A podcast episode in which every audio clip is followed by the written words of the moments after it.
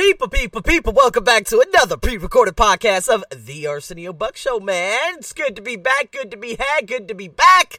Boy, bringing to you another, and I mean another in the last, oh my god, that's so sad to say, in the last chapter of, of course, Dale Carnegie's How to Win and Influence People. Man, this has been a wonderful ride. I told you guys in yesterday's podcast that it's been a long time since I've done this. And of course, this book that I got right next to me, How to Stop Worrying and Start Living, this was the book that ultimately ended up propelling and changing my life.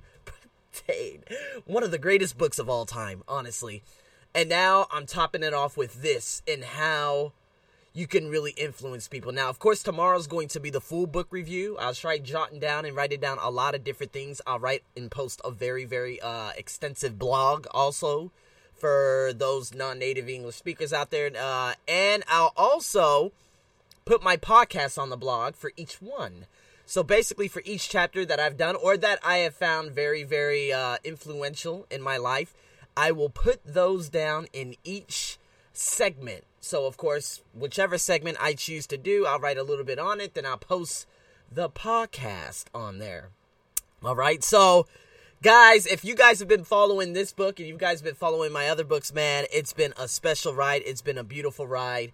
Uh, and this is the end of all Dale Carnegie's books. Uh, there are no other books. Of course, there is, of course, uh, Napoleon Hill, Think and Grow Rich, a lot of other things, but there are some great books coming out in terms of Gary Vee's book. I still need to finish up on Napoleon Hill's book. I'm gonna get back into Dale Carnegie, as a matter of fact, public speaking for success. But that won't that'll be like a secondary podcast. So that won't be posted as the primary, it'll be posted as the secondary. Alright, so again, I got the Lewis Howes podcast that I still do. I got a couple other things, and I'm still contemplating very, very heavily on traveling to Jakarta, Indonesia for, of course, the wonderful Christmas. Oh, not not Christmas, but I'm sorry, New Year's festivities. So, with that being said, people, we're gonna dive into this. We're gonna dive into this, and I just want you to know that you can actually make people glad to do what you want. You just have to come at them in a beneficial way. So let me uh let me okay, I'm gonna give you a couple of stories. Now check this out. There was a I was just thinking about this recently. Um there was a man that actually cussed out my friends and I while we were playing football outside of his apartment. And this man was, uh, I don't know if he was druggy, I do not care, but this is about 18 years ago when I was 11 years old. And so, instead of making enemies, and instead of having my father probably choke him out, he became friends with me. He said, You know what? Can you take out my trash for me? And I was making some really, really good money. I mean, five. Could you imagine making five dollars in 1999? That's literally an hour's worth of work, literally. And so, making that amount of money and being able to buy things and whatnot, it was remarkable. Until my brother, of course, told my mom, "Ah, he's selling drugs," and saying, "Oh my God, no, I don't want you to take out his trash anymore," because my brother was jealous that he wasn't making any money. Welcome to my life. But you know what? I'm trying to tackle this from a different perspective rather than getting a little bit off track. Because if you offer someone something in return for the services that they do, they're more prone to do it, right? So here we go. We got a story. We got a story by the name of a man named Dale. Let's call him Dale. Dale of Indiana. He encouraged one of his young children to do a chore just by doing something very, very short. So check this out. He said, quote, he said one of Jeff's chores was to pick up pears from under the pear tree.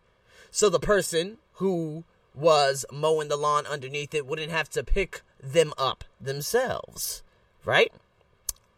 He didn't like this chore.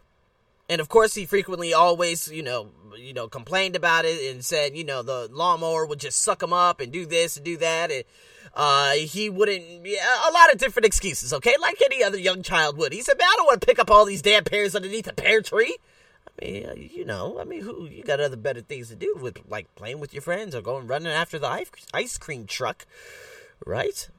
So rather than having an eyeball, you know, eyeball to eyeball confrontation about it, he told himself one day, he said, "You know what, Jeff? I'll make a deal with you, okay? For every basket full of pears you pick up, I'll pay you one. But after you are finished, for every pear I find left in the yard, I'll take away a dollar. How does that sound?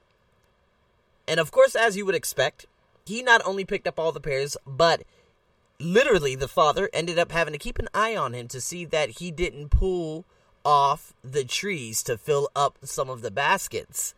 All right. So basically, he would go to other trees just to.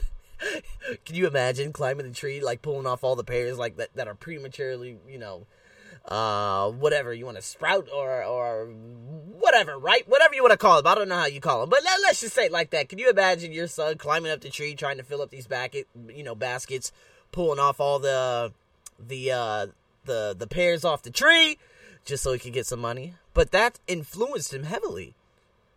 Do you see where I'm going with this? I'll give you another story. He said he knew a man, of course, Dale Carnegie. He knew a man that refused any invitation, any invitations to speak. Okay, it could be invitations extended by friends, coming from people who he actually felt obligation from. He just literally refused it. But how did he do it? Was it merely talking about, oh, I'm I'm too busy, I'm too this, I'm too that? No. After expressing appreciation of the invitation and regretting his inability to accept it, he suggested another speaker. In other words, he didn't give the other person any time to feel unhappy about the refusal. He immediately changed the other person's thoughts to some other speaker who could accept the invitation. This is the power of salesmanship, I believe, because this actually happened to me quite a few times when I go to the store, only in America, obviously, and I'm like, oh, do you guys have this? He's like, oh, unfortunately, we don't, but they hurry up and say but, and they hurry up and try to, instead of me expressing my negativity and getting my full thought out, they literally, literally implement something else. Another suggestion in my mind saying, you know what, but this is actually better. They give me an option. Now, of course, in Thailand, it's completely different. If I say, hey, do you have this? Their four favorite phrases are my, my me, meow, and medai. No, we can't. We don't have. We don't care. oh, that was funny. But, anyways, this is the art of salesmanship. This is how you win people. It's kind of like your son. Your son saying, coming home and you promised him, you know, like a bowl of ice cream or something from the ice cream truck, and then he came home too late because the ice cream truck runs probably between 5 and 6 p.m. And he was out playing with his friends, and he runs up to you, he's like, Daddy, Daddy, man, I, did, I missed the ice cream truck. And he starts crying, and you say, You know what, son? I've got something better. Come with me. And then you drive in a car, you go to the store, and you buy ice cream from him. For him or for her, whatever, whatever the situation may be. See, being able to change a person's thoughts immediately after that unhappiness of you you know basically from the refusal or from something not happening or from them not getting what they want you can win immediately immediately. Now there's another man by the name of Gunter, okay? Let's just say he lived in West Germany. So basically, uh there was a there was a an employee at a food store that was literally placing the wrong price tags on the shelves on the items that were basically placed, right? Right, it caused confusion, it cost a lot of things. Basically, people went into the store and they found $10 oranges. Okay? This is ridiculous and people were angry, people were this, people were that, the reminders, there were so many different things until finally Gunter he called in this particular individual into his office, appointing her to the supervisor of price tag posting for the entire store. And she would be responsible for keeping all of the shelves properly tagged. This new responsibility entitled changed and well, yeah, entitled changed or entitled changed. Entitled basically changed her attitude completely. That specific title of being a supervisor of price tag posting. She fulfilled her duties way more than she ever did. And you know what? There were no more problems in terms of wrong price tags on wrong items. See, the effective leader should keep the following guidelines. Now, let me tell you guys what these guidelines are. Number one, you need to be sincere. Do not promise anything that you cannot deliver. So I stopped making promises a very, very long time ago. But you know what? If there's something that I need from one of my associates who I talk to right now, she's like, AJ, you know, AJ, well, basically my nickname. I need this by tonight. Okay, we need these things done by Thursday. Can you please get that for me? Absolutely, and I hurry up and get it done. It's not a mundane task, but it is a high priority task, right? And of course, I'm not going to say, oh, I promise, I promise this, I promise that. Such as she said, hey, you know what? When are you going to be finished with these particular things? Because we want to be able to sell them. And I'm like, oh, man. And of course, it's a very, very, it's like a, a year long project. And I'm like, you know what? I'm going to get on it as soon as possible, but I'm not going to promise you anything. Because promises bring disappointment. Forget about the benefits to yourself. Concentrate on the benefits of the other person in terms of this specific project, she said, listen, all right, we might make $10 off per practice test that we sell. All right, we're going to give you about 100 basically $3 of that. And I said to myself, I said, well, $3 obviously not that much, but it does not matter because I'm doing it for the sake of them. And of course, they're not going to profit that much either because printing items, doing this, doing that, and everything, recordings. You see what I mean? Do you guys get the drift? always do it for the other person. See, that's why, the, of course, the job, well, I wouldn't even say a job, the place that I'm working at right now, she came to me. She said, Can you develop a conversation course? I did, and it went on to amass millions upon millions of baht. How much did I get of that? Only $200. How much did they make of that? Over probably 60,000 US dollars. Funny because uh, just about two, three weeks ago, my job is on the line for foolishness. But I won't even get into that. Just saying. Did it for the benefit of the company. And since then, obviously, it's been downhill since, yeah. So, because that's what, probably why I needed to leave. But, anyways, that's number one. Do it for the benefit of other people, basically. The habit of doing more than what you're paid to do. Number two, know exactly what it is you want the other person to do. You have to be specific about it. Number three, you have to be empath- empathetic. I was to say empathic, like empathic listening. You have to be empathetic. Ask yourself what it is the other person really wants. What it is the other person really wants. If this person wants to say, you know what, I'm going to do this, this, this, this, and then you'll get this. And you know what? They do it wonderfully. You know what? If my mom actually set up wonderful chores to where she's like, hey, you'll have a weekly allowance if you do this, you do this, you do this, you have to check and I have to sign off on it. It'd be a wonderful thing. It would have. And I do know, but the thing is, I actually kicked myself in the ass just a little bit because I think I could have done a hell of a lot more to help my mother uh, around the house. But it's all good. Huh. Do you understand what I'm saying? Let's go on to number four. Number four, consider the benefits that person will receive from doing what you suggest. You have to talk about the benefits. What's in it for them? You can't just bark orders without, you know, saying, uh, excuse me, what am I getting for this? It's kind of like where obviously my that that place where I'm at right now. Um, you know, they say, "Hey, are you free this day? Are you free this day?" I'm like, "What's in it for me? Uh, this money? Well, not, the money ain't anything. I mean, I'm sorry. I'm just I'm basically two steps away from this place right now. You need to give me more. What else am I going to get out of it? Nothing. Especially what I'm teaching right now. It's not like I'm teaching business law. It's not like I'm teaching presentations or debates or anything like I, elsewhere.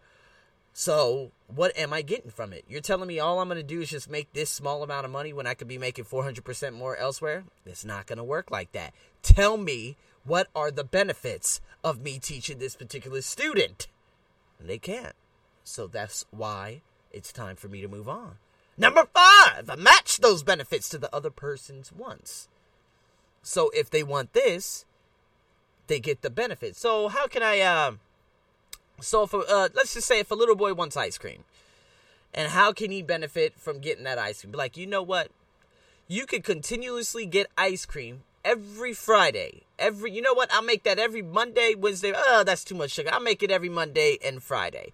You go outside, play with your friends. However, you're going to have to perform chores around the house in terms of making your bed, cleaning up your bedroom, doing this, doing that. If you do that, I promise you, you will have one dollar left in your stocking for the month of December for every day, and you could go out and buy whatever you want. oh my God!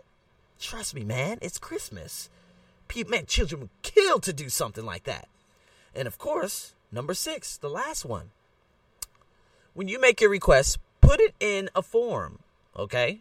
And that's basically going to convey to the other person the idea that he personally will benefit.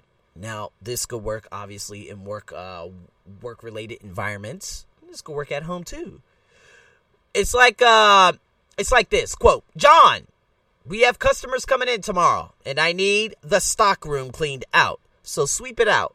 Put the stock in neat piles on the shelves and polish the counter. You see, that's kind of like an order, right? But instead, you could express the same idea by showing the benefits of what John will receive. John, we have a job that should be completed right away. If it is done now, we won't be faced with it later. I am bringing some customers in tomorrow to show our facilities. I would like to show them the stock room, but it is in poor shape. If you could sweep it out, put the stock in neat piles on our shelves, and polish the counter, it would make us look efficient, and you will have done your part to provide a company or a good company image. Now, will John be happy about doing what you suggest? Probably not. Probably not very, very happy, but happier than if you just pointed out your personal benefits. Am I right? It is naive to believe, guys. You always get a favorable reaction from the particular people who are you're, you're suggesting these things to.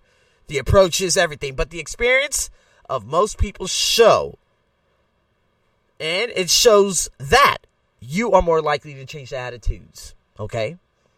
And if you can use these principles, I can tell you right now, out of every what probably at least out of every one out of ten, that person will be gladly to do it. Why? Because it benefits them and you're not looking after yourself first, you're looking at after the benefits of that particular individual. So, make the other person happy about doing the thing you suggest. Got it?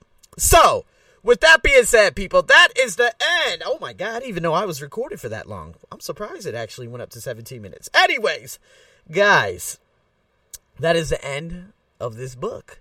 I'll have the full book review tomorrow. It's a little bit of a sad moment.